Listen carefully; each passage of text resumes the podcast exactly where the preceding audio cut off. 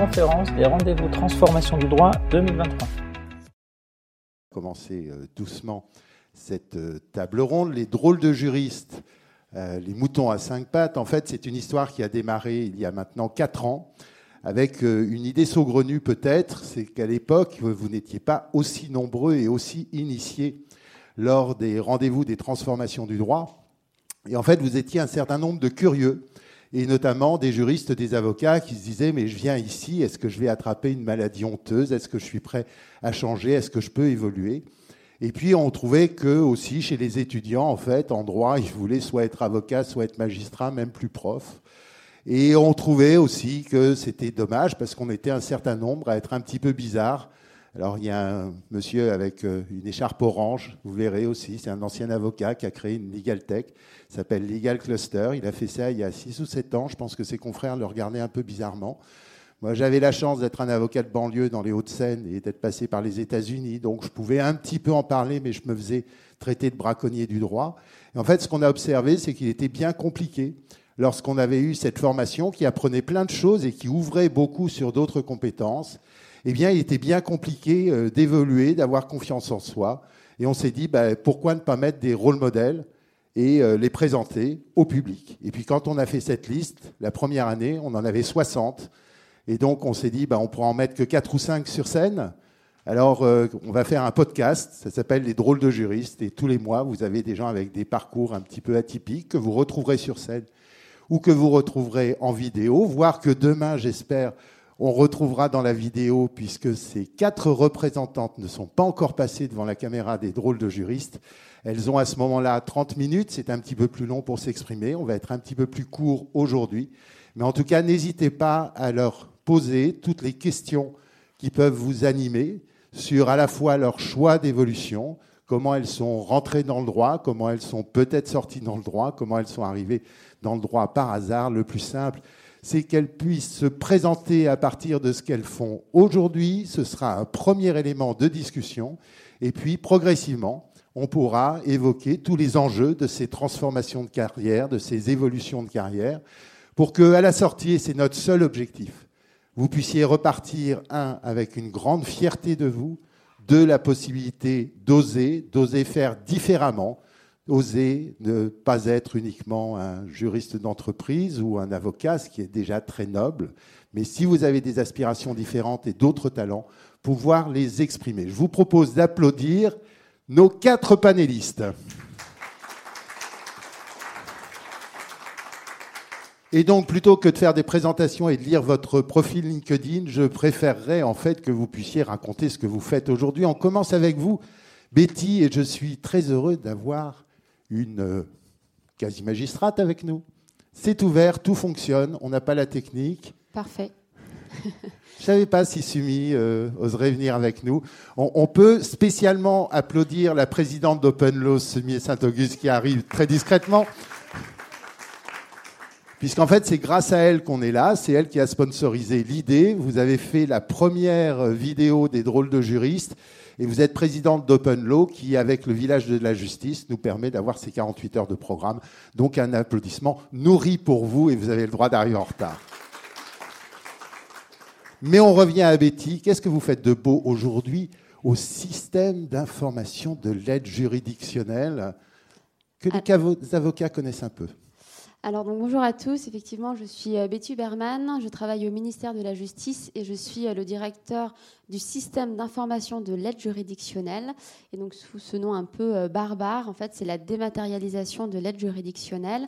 L'aide juridictionnelle, c'est quoi? C'est l'État qui prend en charge les frais d'avocat, de commissaire de justice et de notaire pour les personnes qui ont n'ont pas assez de ressources et qui voilà ne peuvent pas de fait ne peuvent pas faire valoir leurs droits en justice. Euh, sur l'aide juridictionnelle, euh, vous donnez quand même quelques chiffres. Il y a un million de personnes euh, qui, chaque année, à peu près, bénéficient de l'aide juridictionnelle. Donc, ça concerne un nombre très important de concitoyens. Le budget est en moyenne euh, à l'année de 650 millions d'euros, donc l'État y consacre beaucoup d'argent. Et on a environ 30 000 auxiliaires de justice qui sont rétribués à l'aide juridictionnelle, alors surtout des avocats. Et on a quelques avocats qui euh, vivent exclusivement de l'aide juridictionnelle, donc c'est vraiment leur, leur gagne-pain en quelque sorte. Ce qui est un problème quand ils ont 50 ans. Euh, sur la dématérialisation de l'aide juridictionnelle, juste vous dire très rapidement, c'est une politique prioritaire du gouvernement et l'objectif c'est de rendre des décisions en moins de 5 jours euh, pour permettre aux personnes de euh, très rapidement avoir leur procès qui commence parce que tant qu'on n'a pas la décision, le procès est en quelque sorte suspendu. on fait pour cela un site internet pour, pour permettre pardon, aux personnes de déposer leurs demandes en ligne et de suivre le traitement de leur dossier en ligne pour qu'elles aient de la visibilité jusqu'à la décision d'aide juridictionnelle. Et on remplace également le logiciel des tribunaux pour qu'ils aient un outil beaucoup plus performant pour traiter les dossiers d'aide juridictionnelle. Et euh, peut-être pour finir, je suis un peu en transition euh, puisque je quitte euh, ce projet dans quelques semaines pour toujours au ministère de la Justice prendre cette fois-ci la direction du projet d'open data des décisions de justice. Et donc, on verra comment vous êtes arrivé dans, cette machine avec votre parcours. L'occasion d'inviter tout le monde à aller faire un tour vraiment sur le village des transformations euh, publiques, parce que j'ai eu la chance d'animer en remplacement un panel hier sur la transformation euh, de servicepublic.fr, de tous ces services qu'on est en train de mettre euh, au, au, go du jour et qui vraiment répondent à des parcours utilisateurs, donc une écoute client, l'utilisation du legal design. Allez voir les choses en tant que contribuable, usager, tout ce que vous voulez. C'est vraiment en train de bouger et vous avez des gens qui sont très enthousiastes, donc il faut aller les voir. On applaudit Betty. Non, Wendy. Voilà. Wendy Cool Foulon, directrice RSE et juridique du groupe Veralia. Je ne sais pas si Veralia, tout le monde connaît alors que tout le monde l'utilise. Et puis alors RSE et droit, vous avez un beau discours.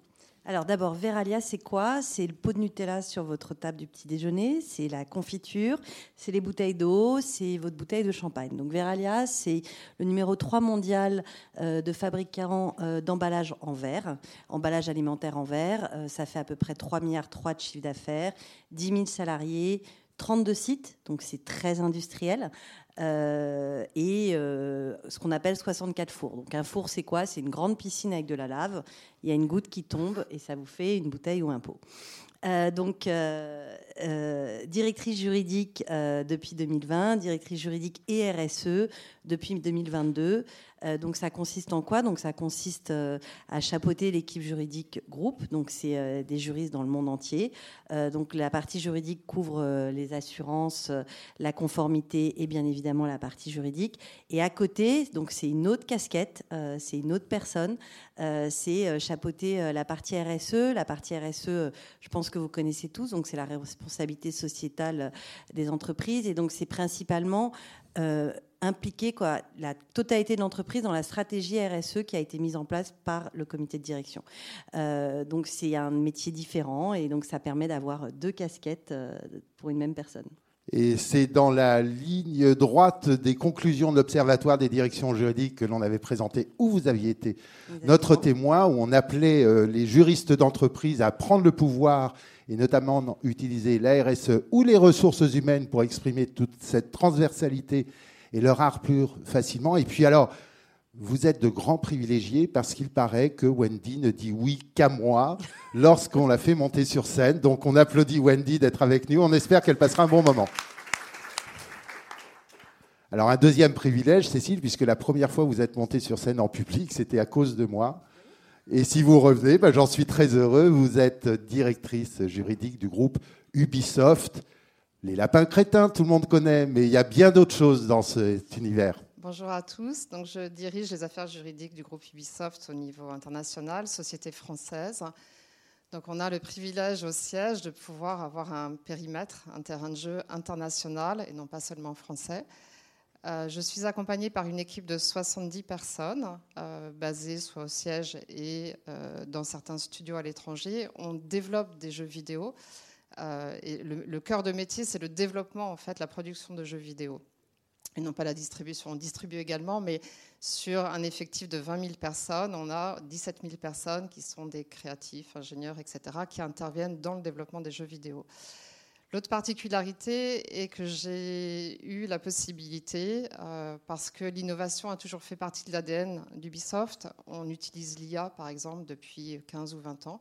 Ce n'est pas l'IA qu'on connaît aujourd'hui, mais pour dire que l'innovation et tous ces outils qui aujourd'hui apparaissent beaucoup plus grand public sont déjà intégrés dans l'entreprise depuis longtemps. Il y a six ans, j'ai eu la liberté, l'opportunité d'intégrer dans l'équipe euh, un pôle innovation donc d'intégrer au milieu d'une équipe de juristes des non-juristes euh, et un, chef d'innovation. Euh, donc six personnes, euh, codeurs, designers, legal designers, chef de projet et, chef innovation, de façon à repenser la pratique du droit dans l'entreprise. je pense que je le développerai tout à l'heure, repositionner le juriste au milieu des enjeux de l'entreprise. Et à ma connaissance, vous êtes la seule équipe juridique à avoir une équipe aussi développée en termes d'innovation euh, dans le droit. Je pense qu'elle est dans le milieu des assurances. Euh, j'avais rencontré des, équipes juridiques. en France Oui, en France. Ah ben vous me les présenterez. Alors, si je ne les ai pas dans le radar, c'est un problème. Mais il y en a peu. Mais vous êtes très peu, avec six personnes, je crois que vous n'êtes quand même pas très nombreux. En tout cas, on vous applaudit, on vous remercie d'être venu avec nous. Eléissa, vous avez failli rester à Londres et vous êtes venu à nous exceptionnellement. Vous avez quitté le Legal Geek pour rejoindre les transformations du droit et euh, vous êtes euh, dans un truc où tout le monde parle puisque vous êtes équipé Harvey. Il y avait une euh, table ronde hier sur l'intelligence artificielle. Olivier Chaduto présentait ce qui était fait avec ce fameux Harvey au niveau de PricewaterhouseCoopers et vous, vous êtes en charge de ce développement et cette innovation chez Allen et Ovry. Voilà, c'est ça. Donc, euh, bonjour à tous. Donc, moi, je m'appelle euh, Elisa Carrage. Euh, je travaille chez Allen et Overy où je porte en fait la stratégie d'innovation pour le bureau de Paris. avant ça, je travaillais dans un cabinet français pendant quasiment 4 ans. Oh, vous pouvez dire son nom, même si De Gaulle Florence est un spin-off d'Auguste de Bouzy. Oui, de toute façon, tout est, tout est sur LinkedIn. Hein. Euh, donc, chez Auguste de Bouzy pendant quasiment 4 ans où je portais aussi la stratégie d'innovation. Euh, donc, mon rôle, en fait, aujourd'hui, j'ai deux grands chantiers. Donc, le premier, c'est l'adoption des legal tech en interne euh, par nos avocats. Et le deuxième, c'est faire le pont avec nos clients pour ouvrir la discussion justement sur tous ces sujets de transformation de la pratique euh, du droit. On peut aussi être amené à, les accompagner sur certains de leurs challenges. Donc là, c'est des sujets qui seront principalement portés par Londres. Euh, donc moi, je fais aussi le pont entre le bureau de Paris et euh, nos équipes à Londres. Comme disait Stéphane, on, a, on a donc à Londres un, incubateur qui s'appelle Fuse, où on a un pool de start-up. donc c'est un écosystème qui est, qui est, foisonnant. Qui existe depuis six ans et qui a une maturité maintenant, qui est dans la stratégie de la firme alors qu'au départ, c'était un petit peu à côté quand même. Ouais, là, c'est oui, c'est vrai qu'à l'époque, c'était plus un à côté, et maintenant, bah, l'innovation est au cœur de toutes les stratégies des cabinets d'avocats, je pense. Donc, on, le met de plus en plus en avant. Euh, d'ailleurs, s'il y a des entrepreneurs parmi vous, euh, moi, j'ai vraiment à cœur euh, ce qu'on puisse avoir des. C'est à partir de 14h30, ça s'appelle le Technodroit. Merci de me faire de la pub pour. C'est le concours des jeunes talents du droit, et ce sera, je crois, dans cette salle en plus. Parfait, bah, j'irai faire mon, Venez faire votre, euh, votre shopping.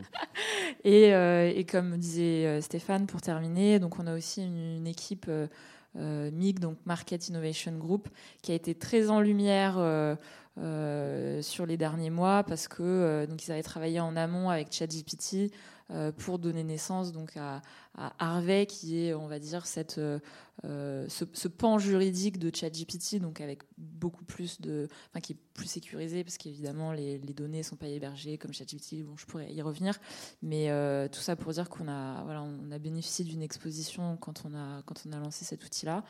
Et, tout ça étant la preuve que les, les, choses changent aussi dans les, dans les cabinets et aussi chez nos clients. Donc on, on essaye de, d'être up-to-date. Et les choses changent avec des profils qui ne sont pas forcément euh, juridiques. Vous reprendrez votre histoire, mais vous êtes allé jusqu'en Corée chercher toutes ces compétences. On vous applaudit.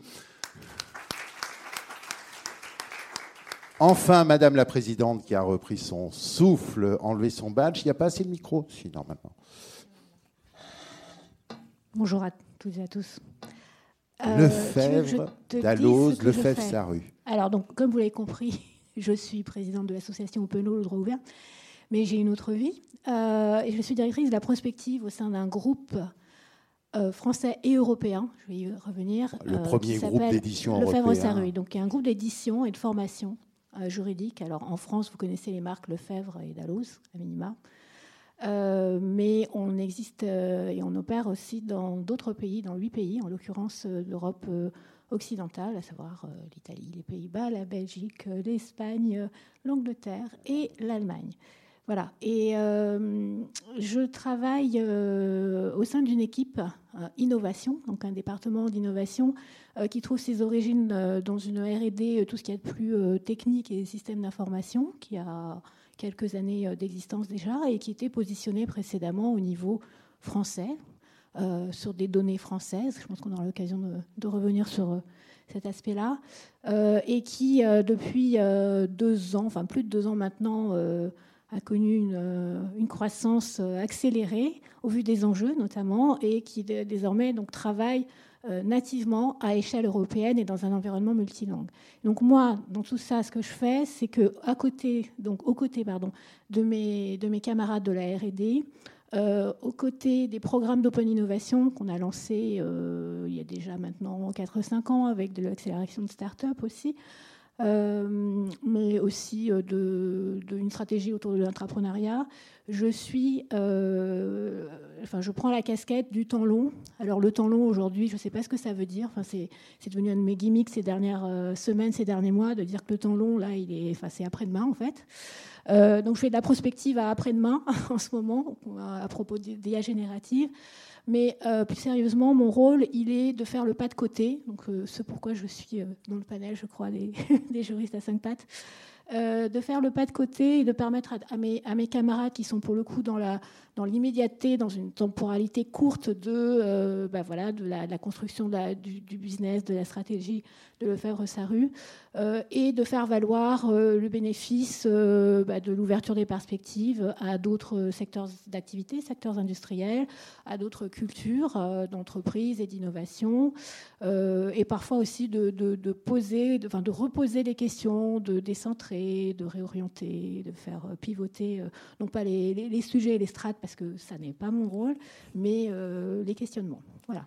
Et puis vous avez, pour que Elisa puisse aller faire son marché, euh, bientôt un hackathon avec votre incubateur Lightspeed. Alors on a, oui, je peux, je peux tout à fait euh, dire deux mots. On a donc, j'ai cité très rapidement le, le, pan de, l'open innovation chez nous, avec un accélérateur, mais avec aussi un hackathon dédié aux IA génératives, mais euh, inféré, enfin dérivé sur nos données documentaires, alors qu'on ne va pas ouvrir euh, largement aux participants, on va le faire à discrétion. Oh, c'est déjà ouvert si on paye un abonnement. Hein. Ah oui, mais enfin, bon, bref. euh, hackathon euh, les 18, enfin, des 18 au 20 octobre, donc en simultané dans six pays à la fois. Ça va rappeler quelques souvenirs à certains. Je vois, je, crois que je, Mais à nos amis d'Ubisoft aussi, qui étaient dans le Global euh, ouais, s'en souvient parce que le Global Legal Hackathon a eu pour la première fois euh, une édition française il y a déjà deux ans. Et euh, Ubisoft accueillait, en fait cette édition française. Open Law en était partenaire. Donc, retour chez le FSRU, en fait, on, on, fait ça, enfin, on, rejoue, on rejoue ça pendant deux jours et demi. On met à dispo donc euh, bah, le service GPT-4, enfin, l'API met dans un environnement Azure, enfin, entrons dans les détails, mais euh, on donne pour terrain de jeu et de données euh, les données documentaires Lefebvre d'Alloz en France, Giuffre en Italie, etc. etc. Voilà. C'est ouvert autant aux collaborateurs, donc il y a des enjeux d'acculturation, euh, euh, qu'aux externes, avec une, euh, une, comment, une cible privilégiée que sont les étudiants, bien évidemment. enfin, je peux encore en, parler longuement. Non, on n'a qu'une heure, on a qu'une heure, et encore une heure plus l'évacuation de la salle, donc on va aller vite. On va déjà vous applaudir quand même. C'était quoi pour le site d'inscription www euh Non, non, non, c'est qu'en euh, parallèle, on a évidemment des travaux euh, bien enclenchés à la R&D et que l'idée, c'est aussi de, Faire non pas converger. d'hybrider, de faire, euh, de, de faire euh, bac à sable commun, Euh, mais euh, c'est c'est une occasion en fait de voir à quel point euh, en fait on est aussi avancé sur des environnements euh, bah, euh, français, enfin euh, pour la, juridiction française, mais pas seulement. En Espagne aussi, on vient de, lancer un, un produit euh, qui permet de, de renouveler l'expérience de recherche en fait dans les portails documentaires avec euh, GPT et qui est, qui est, qui est en prod depuis, euh, depuis deux semaines, qui s'appelle Génial, Génial en espagnol. Bon bref, voilà, je referme la parenthèse, mais on y reviendra. Mais c'est pas grave, vous allez continuer parce que question pas de côté quand même, c'est pas mal. Je ne crois pas qu'à l'université vous ayez beaucoup étudié le droit et pourtant vous êtes tombé dans la bassine. Qu'est-ce qui s'est passé? Alors, ni, ni le droit, euh, ni l'informatique. Ah. Euh, La cuisine Mais non, alors je ne sais pas ce qu'est ce cette obsession à propos de la cuisine. Parce que chaque fois, tu trouves des traiteurs, des, des, adresses de pinard et tout ça qui sont extraordinaires. Donc voilà, si, si ça vous passionne pas le fève d'Alloz, il y a d'autres centres d'intérêt avec, euh, avec Sumi. D'accord, j'ai compris. Euh, alors, ni la cuisine, ni le droit, ni, l'informatique, mais l'histoire. Euh, mais très vite, l'histoire des sciences, l'histoire de la médecine et l'épistémologie. Euh, donc, c'est de là que je viens. Alors, pourquoi? Je ne sais pas. pourquoi pas hein, euh, Je pense que vous êtes très nombreux à vous dire, euh, enfin, à, à- à dire que vous avez euh, choisi le droit parce que, enfin, je, je ne sais pas. que je- Je voulais défendre vous- la veuve et l'orphelin et devenir Alors, a- fiscaliste dans oui, un il y grand a ce cabinet discours, mais il y a aussi le discours. Moi, j'ai beaucoup d'amis autour de moi, enfin, qui ont fait du droit et qui me disent bon, le droit parce que voilà, c'est une valeur sûre, un peu comme la médecine. bon. Euh, moi, j'ai fait de l'histoire parce que pourquoi pas, ça m'intéressait. Mais en fait, euh, très vite, euh, ce qui m'a intéressé, c'était effectivement la, démarche épistémique ou l'historiographie, la capacité à réfléchir à- et à faire de la méta-histoire, c'est-à-dire à, comprendre comment euh, se façonne, comment se réfléchit euh, le discours ou, euh, enfin, un discours ou une science à propos euh, d'une du- d'une réalité.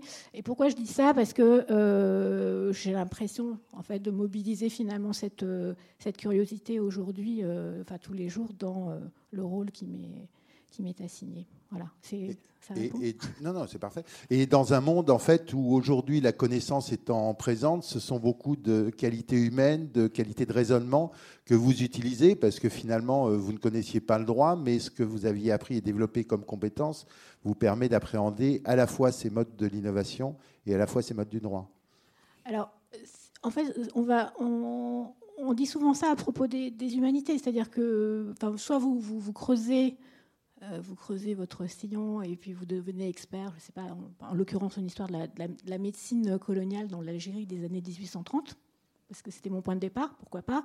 Euh, soit euh, vous vous, vous entraînez, enfin vous vous entraînez intellectuellement à réfléchir différemment et à questionner. Enfin, je reviens surtout là-dessus, à questionner, à mettre en débat euh, la, la- la réalité que vous observez euh, différemment. Et moi, c'est- des qualités sans doute humaines. euh, c'est évidemment, enfin là, ça ne m'appartient pas. C'est de, de- ensuite de l'intelligence, euh, je ne sais pas, situationnelle, Situation. relationnelle, enfin toutes les soft skills y passent. Mais là, enfin pour revenir au, au bagage, c'est, la capacité effectivement à peut-être à réfléchir différemment, et aussi, alors là je viens le, le pas de côté, le fait de ne pas être juriste ni euh, ni ingénieur, enfin ni, euh, ni euh, informaticienne, m'oblige, et c'est, une, enfin je, je le prends volontiers, à me tenir à la, à la frontière en fait. Euh, je n'appartiens ni à, ni à un monde ni à l'autre. Je me tiens à la frontière et du coup, c'est une, posture différente que j'ai euh, nécessairement. Je me tiens dans l'interstice et je, questionne et je challenge, en l'occurrence, possiblement les choix stratégiques ou les choix euh, de, mes, de mes camarades différemment que si j'étais une juriste accomplie ou, ou si je faisais partie des, des, des ingénieurs en machine learning. Et puis il y a un employeur qui vous a quand même fait confiance quand vous avez démarré, parce que votre CV était peut-être pas forcément dans la plaque, et qui a su vous faire évoluer. Euh, oui, alors, bon, enfin, si on rentre dans ce détail, euh, entre l'histoire de la médecine et puis le droit, il y a eu une longue phase où j'étais éditrice, mais en médecine, donc en l'occurrence en médecine, sciences, euh, et donc sur des, enfin, des, des, des- des- comment, des objets, des sujets très, très techniques. et j'ai développé à cette, à cette époque aussi bah, tout simplement des compétences sur la donnée structurée. Euh, sur euh, ce qu'on va appeler très en avance. Voilà, l'architecture éditoriale, enfin le design de l'information, enfin qui est fondamentalement le, métier d'éditeur. Et, et, voilà, enfin comme dans, dans, la vie professionnelle de, de beaucoup d'entre nous, j'ai eu l'opportunité de changer de, rôle et de et d'environnement. il se trouve que la, maison d'édition pour laquelle je travaillais, qui, est une vénérable maison d'édition française, euh, venait d'être racheté par un acteur euh, américain euh, et que c'était, ça devenait moins drôle. et on m'a proposé donc de rejoindre une équipe d'informatique éditoriale au sein d'un, d'une direction des systèmes d'information d'un éditeur qui s'appelle Francis Lefebvre.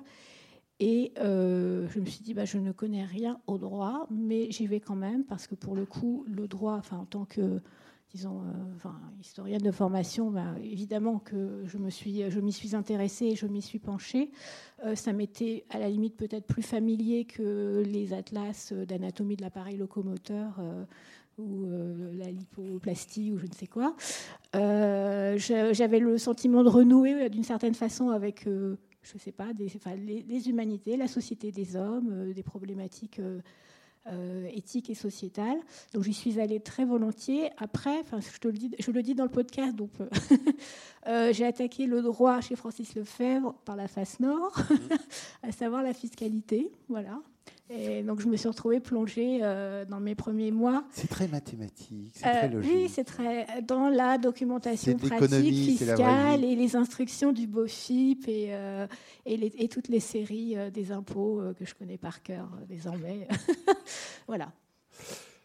Betty, je crois que vous êtes normalienne, si je me souviens bien. Vous aviez donc tous les choix possibles. Qu'est-ce qui fait qu'on atterrit dans cet univers? Bah, c'est un peu le hasard. Déjà, le point de départ, euh, je ne savais pas du tout ce que je voulais faire comme étude. Euh, et donc, euh, j'ai choisi une classe préparatoire qui faisait et du droit et de l'économie. Je me suis dit que ça pouvait être intéressant pour mieux comprendre le monde qui nous entoure. Ensuite, effectivement, j'ai fait l'école normale supérieure en droit et en économie. Et puis, petit à petit, je me suis spécialisée dans le droit parce que j'affectionnais plus le droit que l'économie. Euh, et euh, voilà, et de fil en aiguille, euh, je me suis intéressée à la justice, aux juridictions. au début, je pensais qu'on pouvait être, c'est ce que tu disais tout à l'heure, que avocat ou magistrat. bon, en fait, il y a plein d'autres choses, et, c'est peut-être aussi l'un des messages que je veux véhiculer aujourd'hui, c'est que en fait, le ministère de la Justice est très riche sur le plan informatique et offre plein de possibilités. Et euh, de fil en aiguille, euh, je me suis retrouvée à euh, faire et du droit au service des juridictions et de l'informatique par hasard. Et c'était un peu un coup de foudre.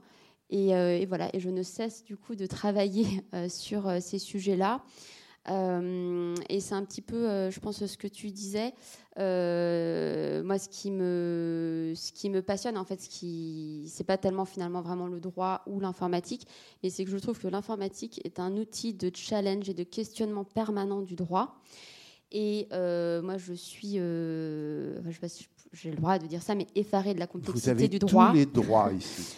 Et, et, de la justice. Et je crois vraiment que l'une des clés pour faire bouger les choses, euh, pour, euh, pour nos concitoyens, euh, c'est l'informatique parce que ça montre, c'est un des moyens pour montrer la complexité et c'est un levier de simplification.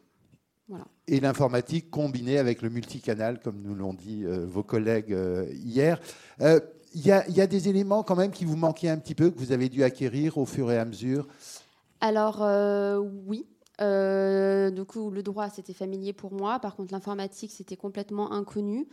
Euh, et ça a été euh, un peu dur au début. Ça demandait beaucoup d'investissement quand même, moi je trouve, euh, enfin personnel, pour monter en compétences, parce que je trouve qu'il n'y a pas de, il a pas de formation. Il n'y a pas d'accompagnement, je trouve, pour, pour nos profils, à la fois juridiques et informatiques. On est quand même. On vous en prépare une à Paris 2 avec les frais. Vous aurez un M1, M2. Vous le répétez pas parce que j'ai pas le droit d'en parler. Comme quoi, on a tous les droits en apprentissage, oui c'est enregistré, mais ce sera diffusé plus tard j'espère, euh, de legal engineer, donc pour avoir des populations, comme on rêvait de le faire avec le DU Transformation digitale du droit et Legal Tech à Paris 2, créé il y a 8 ans, et qui répondra en fait à ce besoin d'éducation qui prendra un peu de temps et d'apprentissage. Mais alors j'en profite pour faire la publicité de l'université d'Evry avec euh, laquelle j'ai un partenariat et qui a mis en place un double cursus informatique et droit. Euh, donc pour l'instant, je crois qu'ils vont que jusqu'à la L3, mais c'est vrai que je trouve ça formidable et pour moi c'est vraiment euh, l'avenir. Mm. Voilà. Bien vu. On reviendra à vous très rapidement.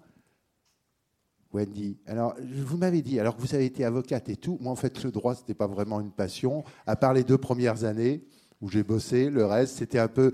C'est ça qui fait cette curiosité, ce, mouvement. Euh. c'est encore plus loin. Moi, j'ai pas fait de droit non plus, donc euh, c'est marrant parce qu'on a quand même des profils. Euh. Mais ça, je vous laissais le dire. Hein. Voilà. voilà. Donc, j'ai pas commencé par du droit. Donc, moi, j'ai commencé par Dauphine, donc plutôt du commerce. Et, euh, après, euh, on spécialise un petit peu. Et c'est vrai que j'aimais bien la réflexion du droit. Donc c'était vraiment euh, réfléchir, chercher, creuser.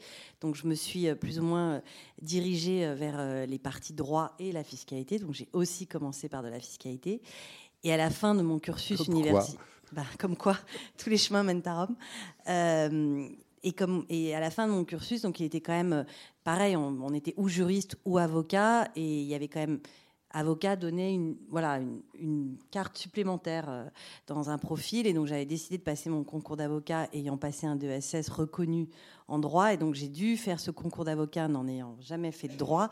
Donc, j'avoue euh, que là, j'ai dû quand même apprendre beaucoup donc, euh, reprendre toute votre première année, deuxième année, le droit consti, droit administratif et tout. Donc, ça a été un peu. Euh, On pense aux, étudiants qui vont avoir leurs résultats le 20 octobre du CRFPA. Mais, mais c'était quand même passionnant. Donc, euh, et je suis arrivée à avoir le concours d'avocat. Donc, et après, j'ai commencé. Voilà, c'était à l'époque où on, sortait de l'école d'avocat et on nous proposait un job. Donc, bah, j'ai commencé dans un grand Big Five en fiscalité très rapidement quand même la fiscalité. C'était surtout j'ai commencé par les prix de transfert. Donc je ne sais pas si quelqu'un fait des prix de transfert. Je ne veux pas vous dégoûter. Euh, C'est très intéressant. Il faut juste être un peu économiste. voilà, il faut surtout être très économiste. Il faut aimer beaucoup de chiffres. Euh, et donc euh, donc j'ai pas tenu très longtemps. après j'ai voulu quand même continuer dans, dans, dans, un cabinet plus traditionnel. Donc je suis partie en cabinet plus traditionnel et très rapidement euh, j'avais envie de mettre les mains dans le cambouis. Et donc, bon, bah, vous l'avez compris, moi, je travaille dans, euh, dans de l'industrie lourde, hein, parce que voilà, et j'adore l'industrie. Donc, j'avais vraiment envie euh, de partir, mettre les mains dans le cambouis, travailler avec d'autres fonctions, être très pratique, être très proche du business.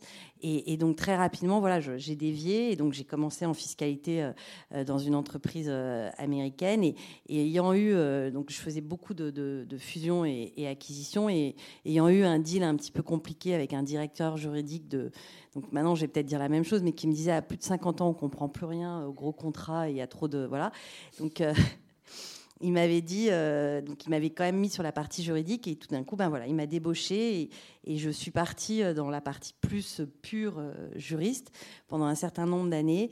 Et, peu à peu, ben, j'ai dévié et en étant de plus en plus business, j'ai continué à dévier, dévier jusqu'à reprendre la RSE il y a un peu plus d'un an. Donc oui, on dévie. Alors, la, RSE, ce n'est pas un hasard. Pour un juriste, pour vous, c'est vraiment la dimension supplémentaire au-delà du challenge. Exactement. Déjà, a un vrai sens, parce que la RSE, euh, bon, déjà, il y a quand même une connotation euh, juridique forte. Hein. Il y a quand même beaucoup de textes qui portent euh, cette responsabilité sociétale. C'est des valeurs qu'on a tous, donc des valeurs éthiques, des valeurs de, conformité qu'on a tous qui sont très fortes. Et surtout, la RSE, c'est quand même faire admettre à des gens dont c'est pas forcément le métier que ce que vous faites a un vrai sens et a des vraies valeurs. Et c'est ce que nous on fait toujours en juriste, c'est-à-dire que en juriste vous pouvez ou vous positionner comme le juriste qui va vous apporter euh, des problèmes, ou vous pouvez vous positionner comme la personne qui va vous aider à grandir et à avoir de la valeur ajoutée et à aller plus loin. Et, la RSE c'est un petit peu pareil. Donc pour moi oui ça avait un vrai sens de reprendre euh, cette partie-là. Et au passage je note que les avocats sont pas assez pratiques pour vous. Ça dépend desquels. Il faut trouver les bons. Merci beaucoup. Alors, Cécile, vous, euh, le droit, c'était quoi euh, en débutant? Alors moi, je n'ai pas de parcours de droit non plus. Euh, je suis arrivée dans une entreprise. En fait, c'est horrible parce que tous les juristes qui ont fait que du droit, ils vont repartir en disant mais c'est quoi cette concurrence déloyale? Mais ça veut dire que vous pouvez faire autre chose aussi. Et en faisant autre chose, vous pouvez faire du droit. Donc j'ai découvert le droit dans l'entreprise. En fait, j'ai créé, j'ai rejoint une entreprise. On était, on était 50. 50 personnes, entreprise française. Aujourd'hui, on est 20 000. Donc, j'y suis depuis 30 ans. Et j'ai découvert le droit en entreprise. Le droit n'existait pas. On travaillait avec un, deux avocats, un avocat en France, un Dans, avocat dans l'entreprise n'existait pas. Le droit, le droit n'existait pas dans l'entreprise. Et j'ai créé la fonction juridique euh, et euh, l'équipe juridique dans ces entreprises. Enfin, j'ai créé la fonction et le métier. Je pense que de ne pas avoir fait de parcours de droit m'a conféré une liberté euh, de penser, de faire, d'innover, d'envisager, euh, qu'il est peut-être plus difficile d'avoir quand, on a- quand on a 25 ans et qu'on sort d'un parcours de droit assez classique, euh, parce qu'il y a des conventions, parce qu'il y a des normes. Moi, ces normes-là, je ne les connaissais pas, donc de toute façon, je ne pouvais pas être influencée. Et donc, j'ai pratiqué le droit de façon totalement empirique, en étant bien évidemment formée par des avocats de droit français et droit américain, euh, californien essentiellement. Euh, et puis, tout simplement, je me suis entourée d'experts. euh, très pointus, donc de juristes ou d'avocats, en créant une équipe qui avait des expertises que moi je n'avais pas. Et la première chose que j'ai compris, c'est qu'il fallait que je m'entoure de gens qui soient bien évidemment plus forts que moi, meilleurs que moi dans des domaines qui, moi, m'étaient inconnus. En revanche, moi, n'ayant pas ce parcours juridique, mais plutôt un parcours opérationnel très polyvalent dans l'entreprise, je leur ai apporté une approche que n'avaient pas pu euh, euh, expérimenter pendant leurs études, qui est, l'approche en fait du terrain, des enjeux business, euh, de la compréhension de ces enjeux-là et de la proximité avec les opérationnels. Donc on a été très complémentaires dès le début. J'avais avec moi euh, des gens qui étaient très pointus et excellents, bien meilleurs que moi dans leur domaine euh, et dans la, fonction juridique elle-même. Et moi, je pouvais leur apporter un angle avec cette liberté de penser euh, qui n'était pas celui en fait qu'on leur avait inculqué pendant leurs études. De ce fait, ça permet d'innover en fait, parce que le regard est totalement nouveau et ça permet de placer la fonction juridique au centre des enjeux et de se libérer euh, de, de cette pensée qui est que la fonction juridique est une fonction support. Et sur ce point-là, j'ai développé des convictions. Euh, la première, c'est que la fonction juridique, hein, c'est une fonction de création de valeur. Ce n'est pas une fonction support, c'est une fonction de création de valeur qui a une influence et un impact positif sur la stratégie d'entreprise. Pour ça, c'est ma deuxième conviction, il faut être acteur du changement. C'est-à-dire qu'il faut euh, opérer un, shift, un, un, changement de positionnement du juriste dans l'entreprise et de la culture, de façon en fait à ce qu'il soit au plus près des enjeux, au plus près de la compréhension en fait des enjeux de l'entreprise. Ça veut dire qu'il faut être relativement contre-intuitif. Il faut accepter de mettre ses ressources et son expertise là où vous avez un impact et arrêter de faire certaines choses. Ce qui, est assez, ce incompréhensible dans l'entreprise, en fait, parce que les opérationnels, le droit, c'est pas leur métier. Ils ont besoin, en fait, d'avoir euh, cet accompagnement et ils ont besoin que vous relisiez tous leurs contrats. Et en fait, relire tous leurs contrats, ça n'a pas de sens parce que vous ne mettez pas vos ressources et votre expertise là où vous créez, en fait, où vous avez un impact et vous créez de la valeur pour l'entreprise. Donc nous, on l'a fait euh, avec Geoffroy Delcroix qui est dans la salle, qui m'a rejoint il y a six ans. On a commencé en fait par opérer ce shift-là euh, en intégrant une équipe de non-juristes au sein du service juridique et de développer pas seulement des outils. Les outils, on en développe depuis 5-6 ans, on n'en a acheté aucun. Euh, alors on a la chance d'être dans une entreprise qui crée avec des designers, des graphistes, des ingénieurs, des UX, etc. depuis longtemps. Donc on a eu des ressources à disposition pour pouvoir le faire. Donc on a créé des outils pour faciliter la vie des juristes, pour arrêter de faire du contrat au kilomètre. Ça, on l'a fait il y a cinq ans. Mais surtout pour positionner, enfin aussi et surtout pour positionner en fait le juriste euh, différemment dans l'entreprise et accompagner en fait cette transformation du positionnement. Ce qui nous permet aujourd'hui euh, aussi, par exemple, d'avoir Enfin, c'est un impact sur les ressources qu'on met à disposition, c'est un impact sur le nombre de postes que vous créez, parce que si vous devez en fait revoir tous les contrats de l'entreprise, vous pouvez créer des postes, créer des postes, avoir une équipe énorme. Et vous avez aussi des gens en fait qui passent leur temps à faire du contrat au kilomètre. Je grossis le trait bien sûr, hein, sur des postes qui sont moins intéressants. Donc ça permet aussi d'avoir des postes à plus forte valeur ajoutée, qui sont plus intéressants, où il y a beaucoup plus euh, de temps libre pour réfléchir, pour accompagner les enjeux juridiques et les enjeux de l'entreprise, plutôt que de tout simplement revoir du contrat. J'adore toujours écouter votre fraîcheur d'exploration de, de, la direction juridique. Et je regrette que vous n'ayez pas parlé des torchons propres, mais ça, c'est parce qu'on est pressé. On le refera un autre jour. Merci beaucoup. Ben oui, on peut l'applaudir, bien sûr. Et Léissa, alors pas du tout la marmite du droit aussi, si j'ai bien compris, et vous auriez pu aussi choisir plein d'autres choses. Et vous, euh, vous n'avez même pas essayé de passer le CRFPA, donc vous êtes arrivé vierge dans ce monde. Qu'est-ce qui s'est passé? Euh, bah, Un peu par hasard euh, aussi. donc moi, j'ai fait une école de commerce et une école d'ingé. Et, et, même en école de commerce, en fait, on avait un profil assez particulier dans mon cursus. C'est-à-dire qu'on était formé à être des étudiants business, mais capables d'évoluer dans des secteurs technologiques. Euh, donc j'ai commencé euh, dans l'industrie et je pensais continuer dans l'industrie. Donc euh, j'avais travaillé en, en, aéronautique pour le ministère de la Défense, en usine d'équipementiers automobiles au Maroc. Donc c'était vraiment cet univers-là très terrain, industrie, masculin aussi. et où j'étais la, la, seule business au milieu des ingés. Donc suite à ça, je me suis formée euh, en dernière année à, Central Paris. Donc j'ai vraiment un double cursus euh, business euh, et très teinté techno. et, j'ai commencé ma carrière en fait en accompagnant les banques principalement dans leur transformation digitale. Donc jusqu'ici, c'était un peu le parcours classique, on va dire, école de commerce, école d'ingé, qui est de faire du conseil. Euh, et qui restent en fait des voies très généralistes parce que euh, euh, bah, le raisonnement que, que, vous citiez, moi et mon entourage, on se l'était un peu appliqué à l'école de commerce et au, conseil, qui est de se dire bon bah c'est généraliste et on verra plus tard sur quelle, quelle spécialisation. Et puis j'ai été contactée par Auguste de Bouzy, donc à l'époque, pour, euh, comme je disais en intro, porter euh, la stratégie d'innovation du, cabinet. Et en fait, ben, je ne connaissais ni le cabinet et j'avais. je vais être totalement indiscret. Comment est-ce qu'on est allé vous chercher? J'en ai aucune idée. Vraiment, je ne sais pas. Vous avez été dénoncé par un ami C'est un, un, chasseur de tête qui m'a appelé. Donc en plus, au début, le client, donc On peut donner le nom du chasseur de tête parce que.